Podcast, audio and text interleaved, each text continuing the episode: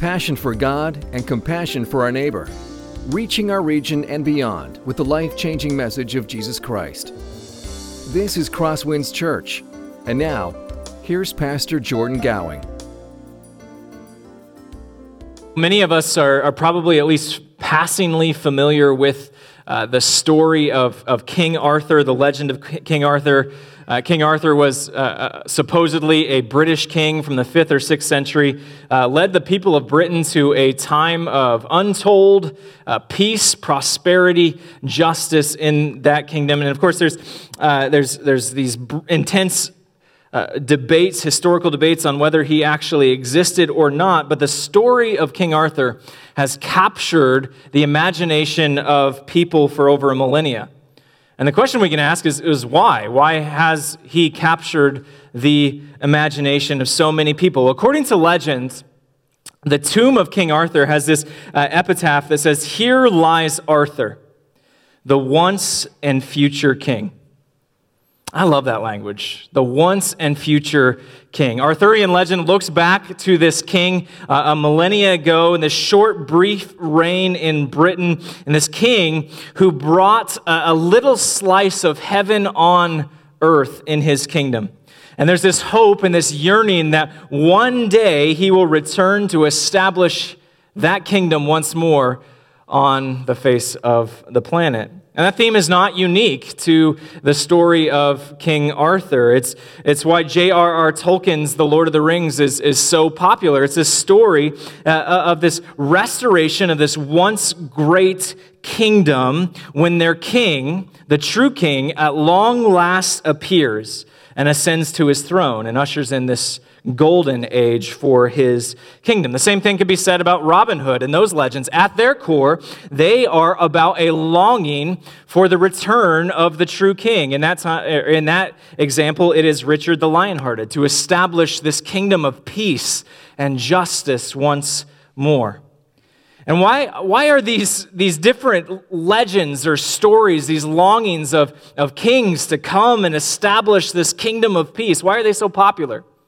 Especially, eh, eh, I mean, Tim Keller, he points out that if you look at the history of kings in, in the world, in, in, in human history, they don't have a great track record. Kings aren't exactly those who bring in peace, and this is why we see the rise of democracies. So, what is it about this longing for a king? I think the Bible gives us an answer to why this longing is, is so widespread it's because each and every one of us is created with this innate longing for a king, this innate longing for a kingdom of righteousness and goodness and peace and prosperity and justice. And whether this is an unconscious longing or, or a, a, a, conscious recognition, we, we see that the world is not the way that it is supposed to be, and we hope that someone will come and will make all things right once more. I love that language on King Arthur's alleged tomb, the once and future king, because that phrase, I think, gets at the heart of the story of the Bible. It gets at the heart of the story of the Bible. The Bible tells us that there was once a king whose kingdom existed in perfect goodness and peace and justice. All of his kingdom lived in peace and harmony with him. And the name of his kingdom is probably one that you have heard of before. It is the kingdom of Eden, also known as the Garden of Eden. But the peace and prosperity of this kingdom, of this garden, didn't last forever. It was marred by rebellion and betrayal from those who were closest to him. Adam and Eve led all of creation in a rebellion against him. And the story of the Bible is the story of this lost kingdom and the king who is going to stop at nothing to establish his kingdom once again. That's the Bible in a nutshell. It is the story of this king's plan to bring an end to the rebellion of his creation. And it's about the unfathomable cost that he will bear so that he can bring his kingdom once more. And today, as we celebrate Palm Sunday, it is a part of that story. Palm Sunday is this moment where this once and future king, at long last, comes to Jerusalem, the place of his throne. He's, he's ascending to his throne. The king who once reigned is, is now coming to, to fix all of the brokenness in this world. And there's this feverish expert, expectation surrounding this king as he is coming into his kingdom, where those who are following him recognize that this future king in this moment is about to become king forever. Except they don't fully realize what that looks like and what that means. And shockingly, the once and future king who at long last is coming back to his kingdom is rejected by his people once more. As we look at Palm Sunday this morning, I want us to look at it through this lens. We see the, the story of Palm Sunday is a, as a story of the king who ascends to his throne. It's a story of this king who, even though he has been rejected, will come back one day and restore his kingdom not just to its former glory, but beyond its former glory, beyond comprehension. If you have a Bible, I invite you to open up to Luke chapter 19. We're going to be in Luke's account of what is oftentimes called the triumphal entry this morning, Luke 19, verses 28 through 44. And as we look at this, I, I think that I just want us to consider this story in, in really through, through two lenses. First, I want us to, to recognize that, that this story is, is making very clear that, that Jesus is the king, but it's not just that. It also wants us to see very clearly that if we are willing to accept that claim, then it demands a response from each and every one of us.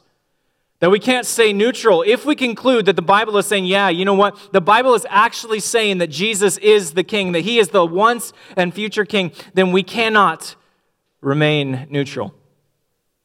So as we look at this text, that's the kind of the lens that I want us to, to look at it through. If, if uh, if you have a Bible, we're going to start um, in Luke 19. But before we do that, I want us to, to just give a little bit of, of backgrounds to what has been taking place in Luke to this point. Luke chapter 9 tells us that Jesus is on a mission.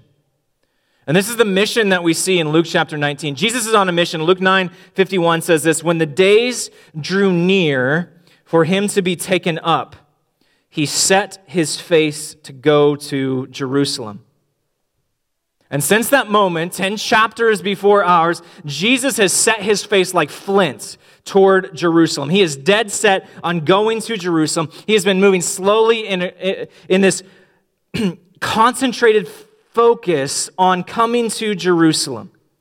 And the thing is, Jesus knows what awaits him when he gets to Jerusalem. He knows that he's going to be rejected.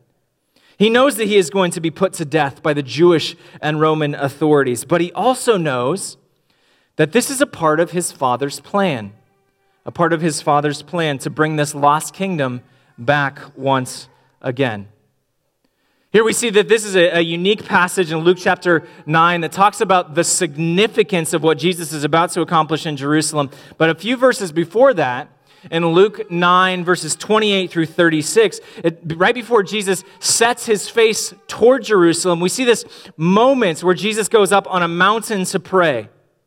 And while he is praying on this mountain, in this story that's called the Transfiguration, these two figures come down and they begin to have a discussion with Jesus, Moses and Elijah. And Luke tells us that the three of them began to have a conversation. And this conversation is described in Luke chapter 9, verses 30 and 31. It says this And behold, two men were talking with him, Moses and Elijah who appeared in glory and spoke of his departure, or literally, I want us to focus on this word departure, literally, the word exodus, which he was about to accomplish at Jerusalem. So, what Jesus is talking about with Moses and Elijah is this upcoming exodus that he is about to accomplish at Jerusalem. Now, this word Exodus is more than just a reference to a book in the Bible. The term Exodus refers to God's intervention to save people from slavery. Thousands of years before Jesus, it was to, sla- to save them from slavery to the Egyptians. And now Jesus is talking about a moment where he is going to come, or he is coming, to go to Jerusalem for a second Exodus, this second moment where he is going to save people from slavery. That's what Moses, Elijah, and Jesus are talking about when they talk about his exodus in Luke chapter 9. There's this hope, this expectation that God is going to deliver people just in the exact same way that he delivered them thousands of years ago. Now he's going to do it again. He's going to deliver them from the bondage that they are finding themselves in and establish his king forever. In other words, people are longing for a second exodus, a second deliverance. So here is Jesus. He's on his way to Jerusalem, this place where, according to Moses, Elijah, and himself in this conversation, where he is going to accomplish this great salvation. What's more, Jesus is arriving at Jerusalem at the time of the Passover. Passover is this celebration each year for the Jewish people where they celebrate that God has saved his people in the Exodus. One of the overarching themes of the Passover celebration is salvation.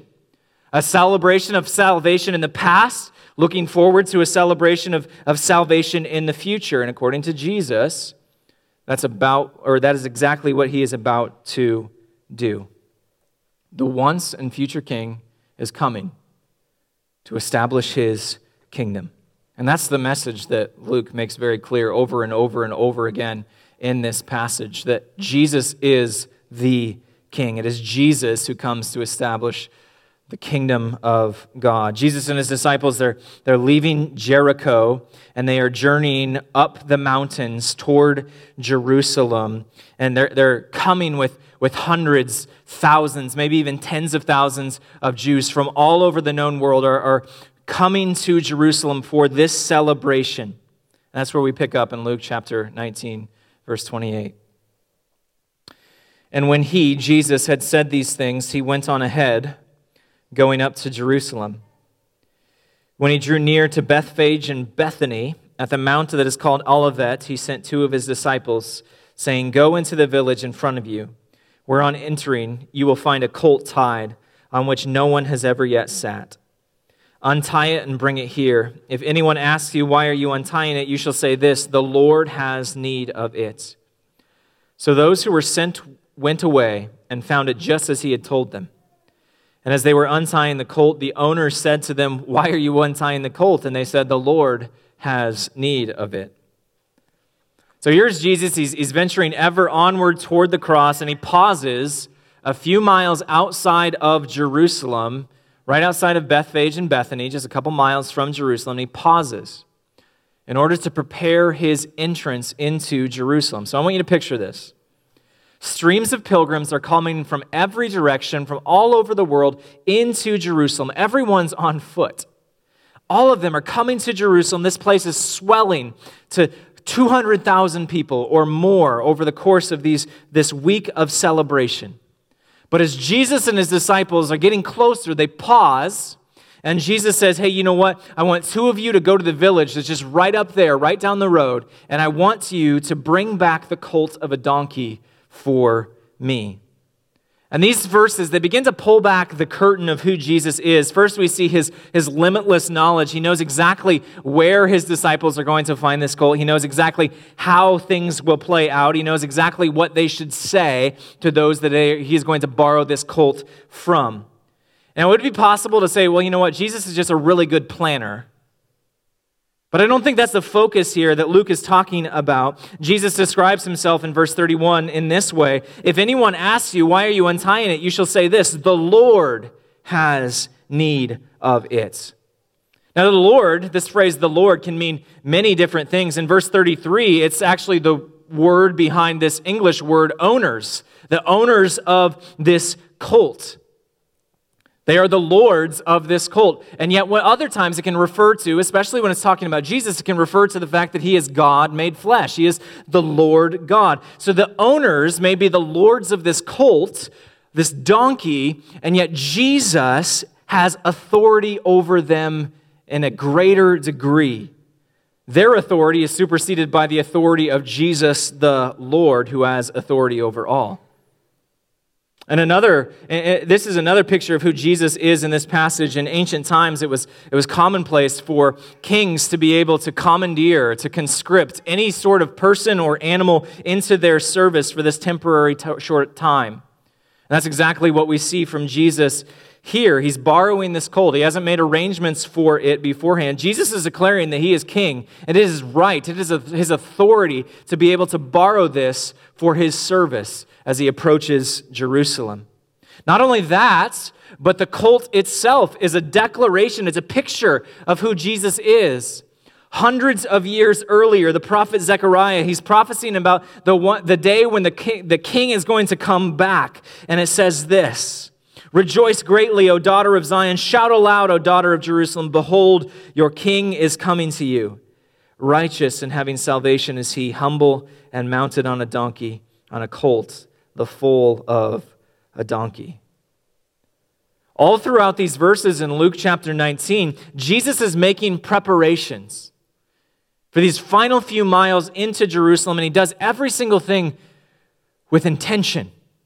He wants people to pick up on the, the picture that he is, the symbolism that he is using to describe who he is. He's going to enter Jerusalem in a way that fulfills all of this prophecy. So that way, anyone who's paying attention, all of these pilgrims that are coming to Jerusalem, if they look and see what Jesus is doing, they'll see he's the long awaited king.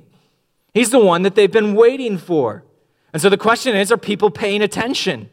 Are they paying attention to who Jesus is? That's the, the question that is answered in verses 35 through 38. First, we see how his disciples respond in these verses.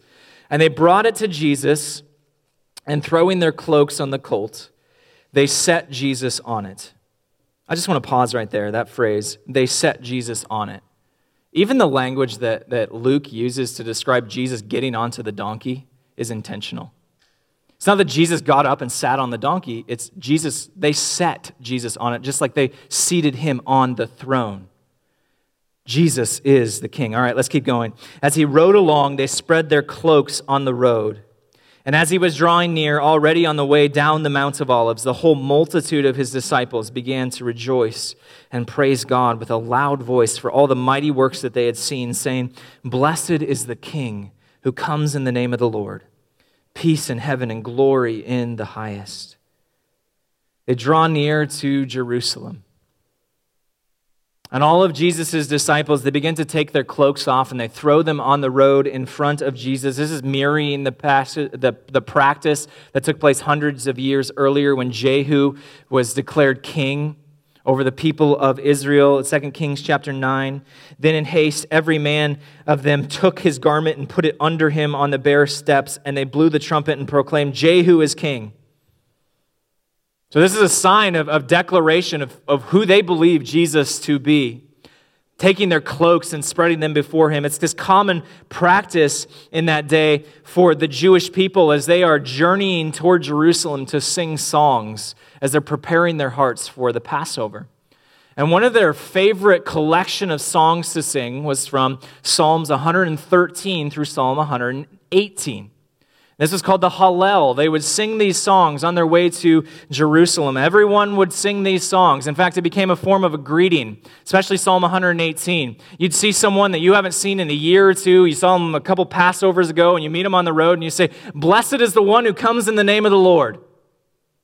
They're saying that to their friends. Blessed is the one who comes in the name of the Lord. You're coming to Jerusalem. You're coming for the sake of worshiping God. Blessed is the one who comes in the name of the Lord. So it's not all that surprising in one sense that Jesus' disciples are saying. They're quoting from Psalm 118. They're using the common greeting of that day Blessed is the one who comes in the name of the Lord. And yet, notice that that's not exactly what they say, is it? Jesus' disciples don't just say, Blessed is he who comes in the name of the Lord, blessed is the one who comes in the name of the Lord. They make an intentional change to the words of this very common song that everyone would have been singing. And when Jesus is coming, they don't say, Blessed is the one who comes in the name of the Lord. They instead say, Blessed is the King who comes in the name of the Lord. Jesus' disciples, they are saying, you know what, Jesus isn't just another pilgrim, he is the king who is coming. Jesus' disciples conclude that this psalm isn't primarily about people just making their way to Jerusalem in order to worship God. Primarily, it is about the king, the long awaited king, the once and future king coming to Jerusalem to sit on his throne. And so they cry out, Blessed is the king who comes in the name of the Lord. Notice what else they say. As Jesus is walking into Jerusalem, they say, Peace in heaven and glory in the highest. If you're familiar with the Christmas story, this is language you're probably familiar with. You've heard words similar to these. On the night Jesus is born, the angelic choirs are filling the skies outside of Jerusalem, and they're declaring to these shepherds, Glory to God in the highest, and on earth, peace among those with whom he is pleased. And now his disciples are saying something similar peace in heaven glory in the highest. This long awaited moment has finally come. The once and future king is entering into Jerusalem. He's about to take his throne. This is the moment where the enmity between heaven and between earth is coming to an end because the king is coming home. Peace in heaven. At long last, peace in heaven. But not everyone responds this way.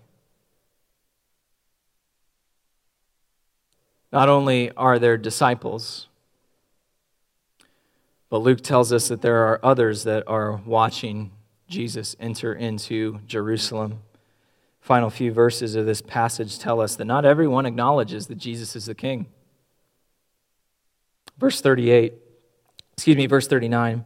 Some of the Pharisees in the crowd said to him, Teacher, Rebuke your disciples. And he answered, I tell you, if these were silent, the very stones would cry out. So here's Jesus. He's, he's entering into Jerusalem, and his disciples are declaring that he is the king. And the Pharisees are standing back at a distance. They're watching silently, taking notes, observing what people are saying to Jesus. They see the symbolism. They know their Bibles really well. They hear the words, they see the claim. People are claiming that Jesus is the king, and they conclude this is blasphemy. And by Jesus allowing his disciples to say it, Jesus is on the verge of committing blasphemy himself. If Jesus is really a devout God-fearer, then he will rebuke his disciples for saying these offensive things for making these offensive actions, this offensive claim about who Jesus really is. But instead of rebuking them, Jesus reverses the tables. And instead of rebuking his disciples, he rebukes the Pharisees. He, he gives them a warning. He says, You know what? It's not my disciples who need to be rebuked, it's, it's you. In fact, if my disciples remain silent, then the rocks themselves, the stones themselves, are going to cry out.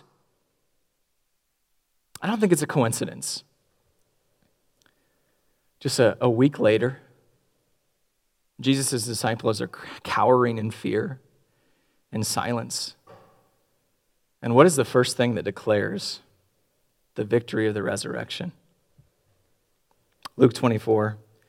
And they found the stone rolled away from the tomb. The Pharisees are rejecting Jesus and this claim of who Jesus is. And it's that rejection that actually moves Jesus to tears. In the final few verses of this passage, he's coming into Jerusalem, and then we see that Jesus begins to weep. Verses 41 through 44. And when he drew near and saw the city, he wept over it, saying, Would that you, even you, had known on this day that the things that make for peace but now they are hidden from your eyes. For the days will come upon you when your enemies will set up a barricade around you and surround you and hem you in on every side and tear you down to the ground, you and your children within you. And they will not leave one stone upon another in you because you did not know the time of your visitation. What's going on here? Remember, Jesus knows what's coming. Just a few days later, he knows the cross is before him. He has arrived in Jerusalem as the long awaited king, but he has met with hostility, like the Pharisees. His baby, they had no room for him in the end. He now is this king and comes home, and there's no throne for him. Jesus has come, but the people, they're indifferent at best, and they're openly hostile, opposing Jesus at worst. It's because they've rejected their king. And because of that, Jesus says Jerusalem will be destroyed. In fact, that's exactly what happens a few decades later in 70 AD. The entirety of Jerusalem is destroyed by the people of Rome. The Romans, they burn Jerusalem to the ground. That's the, and the explanation of why this takes place is given to us in verse 44. Because you did not know the time of your visitation. What Jesus is saying is that this, this hour, right now, God has shown up and you were not ready. This word visitation used throughout the Old Testament, the New Testament, to refer to when God visits his people. Sometimes he visits them in judgment, sometimes he visits them in this incredible act of grace and mercy and salvation.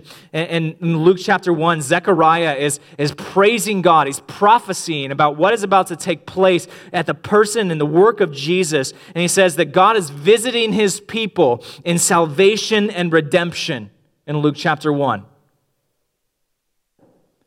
And Jesus says, I'm here. And you weren't ready for me. Jesus is God. He's coming into this kingly city, and the vast majority of the people that are waiting for him, they don't greet him, they don't welcome him with praise. Those that are crying out, Hosanna, as we see in the other gospels, those who are crying out, Blessed is the King who comes in the name of the Lord, they're in the minority here. Luke draws attention to them, but they're, they're in the, the minority here. Jesus loves this city. He loves the people, and it moves him to tears that they have rejected him almost in mass because they were not ready for the day of their visitation. And the terrifying thing is, some of them have rejected him openly. They've been hostile towards them, and most of them are just completely indifferent. They couldn't be bothered by the fact that Jesus has at long last come. And that's the story of, of Palm Sunday. The king has come, but few receive him. The king is here, but most reject him. And yet, it'd be wrong for us to conclude that this is just simply an intellectual exercise proving that Jesus is making the claim that he is the king at long last. This text doesn't just demand that we think right things, it also demands a response of allegiance from each and every one of us. Notice how this passage starts. All the way back in verse 28, it says this And when he had said these things, he went on ahead, going up to Jerusalem. Okay, so what are these things? What has Jesus just got done saying?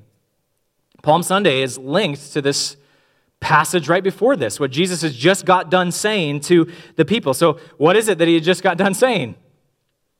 Immediately before this, in verse 28, we have uh, this story that Jesus is telling to those who are in Jer- Jericho with him, verses 11 through 27. It's this made up story.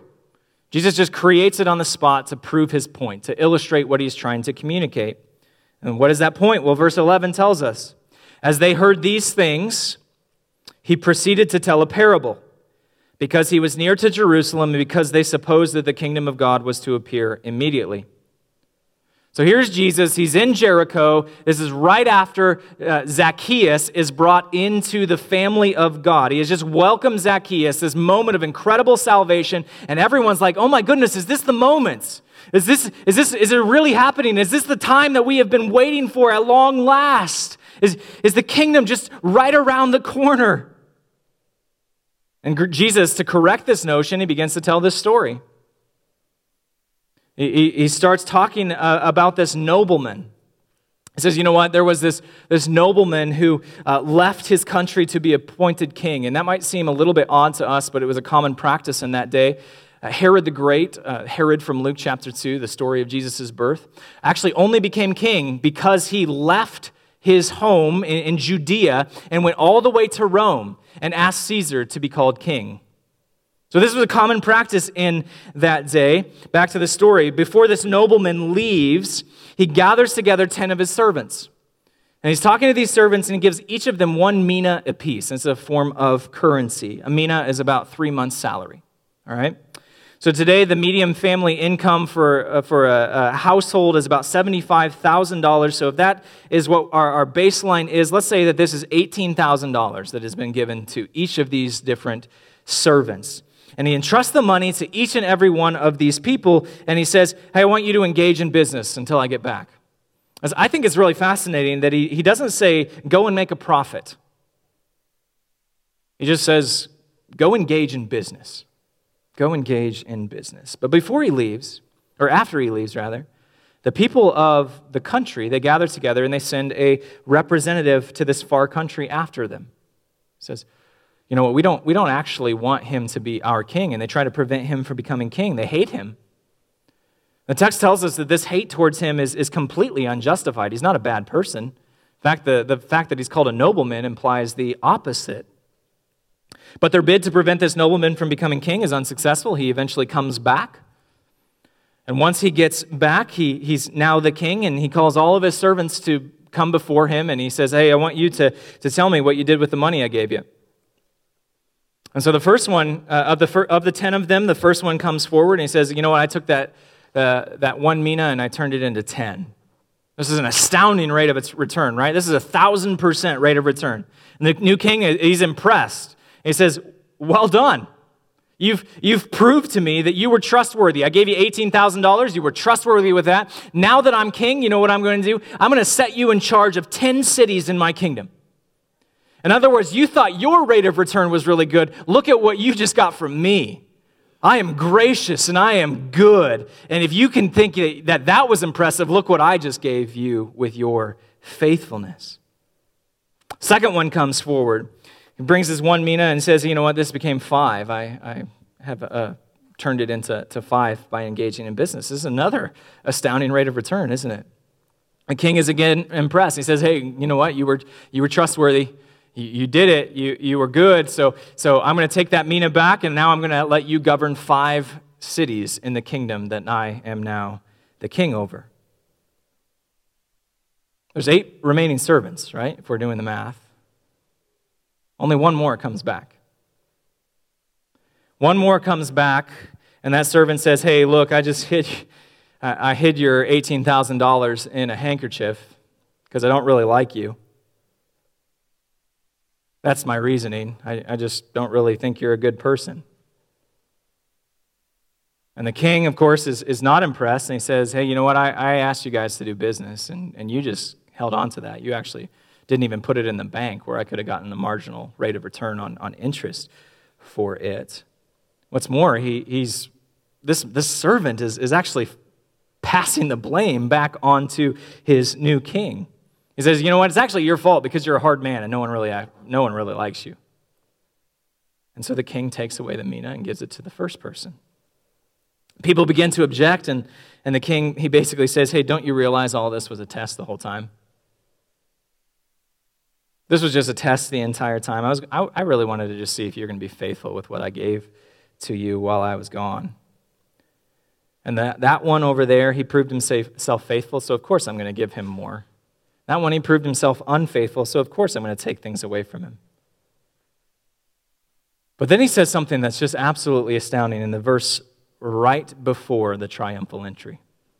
Verse 27. We started in verse 28 this morning. But as for these enemies of mine who did not want me to reign over them, bring them here and slaughter them before me. How does that have anything to do with Palm Sunday? Here's what Luke is saying Jesus is the King. That's abundantly clear from the triumphal entry. He is the once and future king. He's coming to establish his kingdom forever, this kingdom of perfect peace. And when he arrived in Jerusalem thousands of years ago, there were two responses to him. There was the small minority crowd of his disciples who met him with joy. And then there were his enemies, those who met him with derision. But remember the reason why Jesus is telling this parable all the way back in Luke chapter 19. It's because people thought that once he got to Jerusalem, he was actually going to establish this physical kingdom. And that's not the case. The death and resurrection of Jesus, because of that, Jesus' kingdom is here, and yet it is not fully here. And just like the nobleman who left his country and went to a far country, same thing is true with Jesus today. Jesus has departed into heaven, and though he is present with us through the Holy Spirit, he is not physically present with us. And just like the king has entrusted gifts to his servants before he departed, the same thing is true for each and every one of us. Jesus has departed, but he has also given all of us, whether we think that we have all of that much talent or all these skills or, or not, He has given each and every one of us something.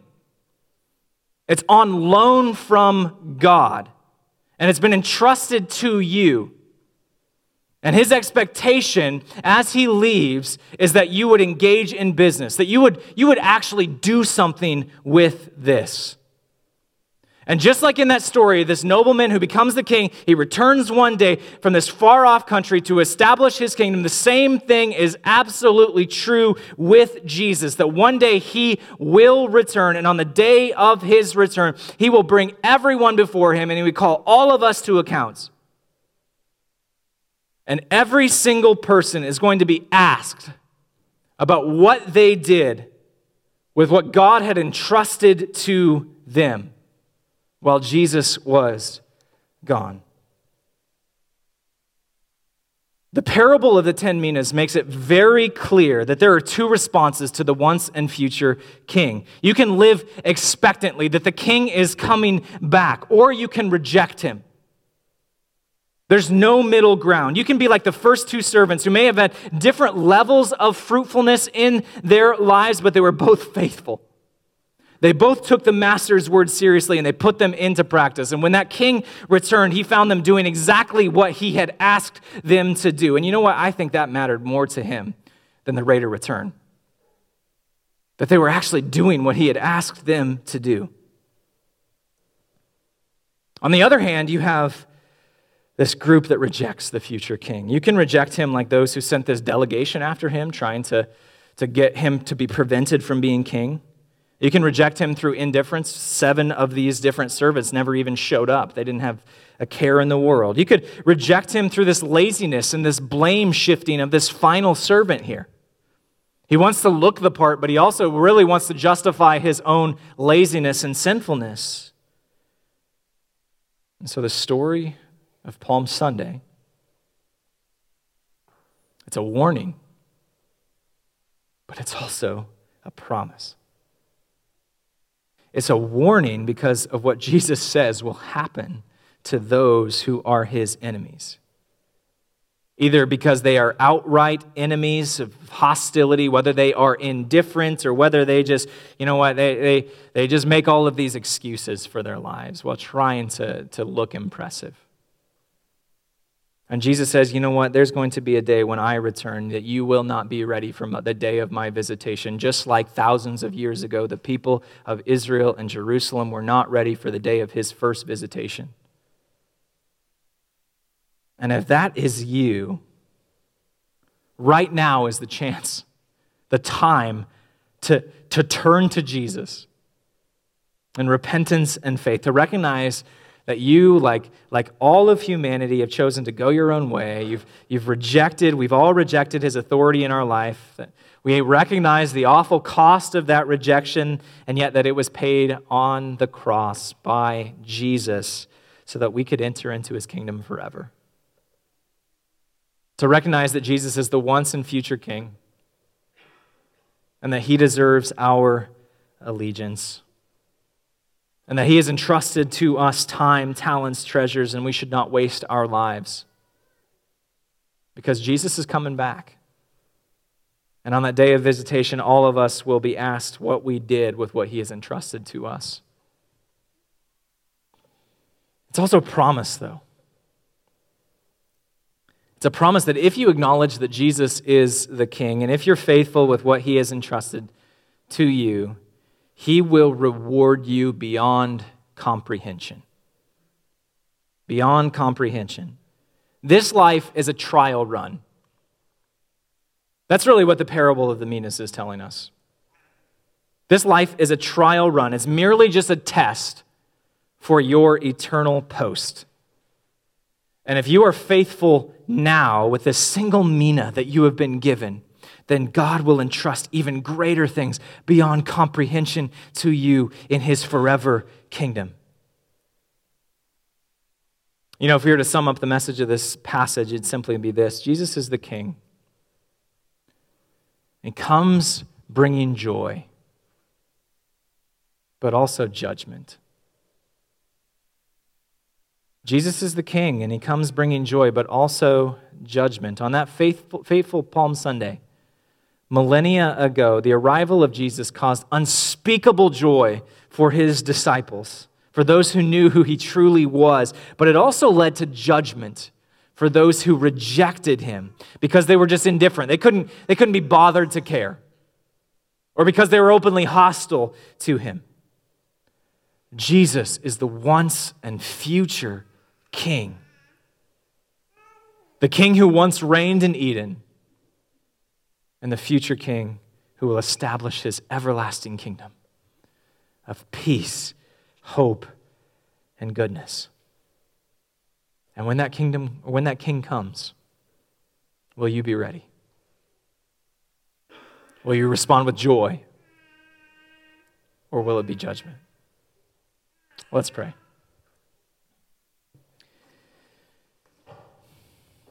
Father, we thank you for your word and the precious gift that it is. Thank you for the message of this text. Thank you for Palm Sunday, that you are the King. That you reign now and will one day forever establish your eternal kingdom here on this earth. God, I ask that you would help each and every one of us to be ready, that we would respond to your visitation like the disciples with joy, not with indifference, not with hostility, not with blame shifting and excuses, but with a life of faithfulness. Help us, God. It's in Jesus' name we pray. Amen. This has been a presentation of Crosswinds Church. More of Pastor Jordan's sermons can be found online at crosswinds.tv. Thanks for being with us, and may God continue to enrich your life.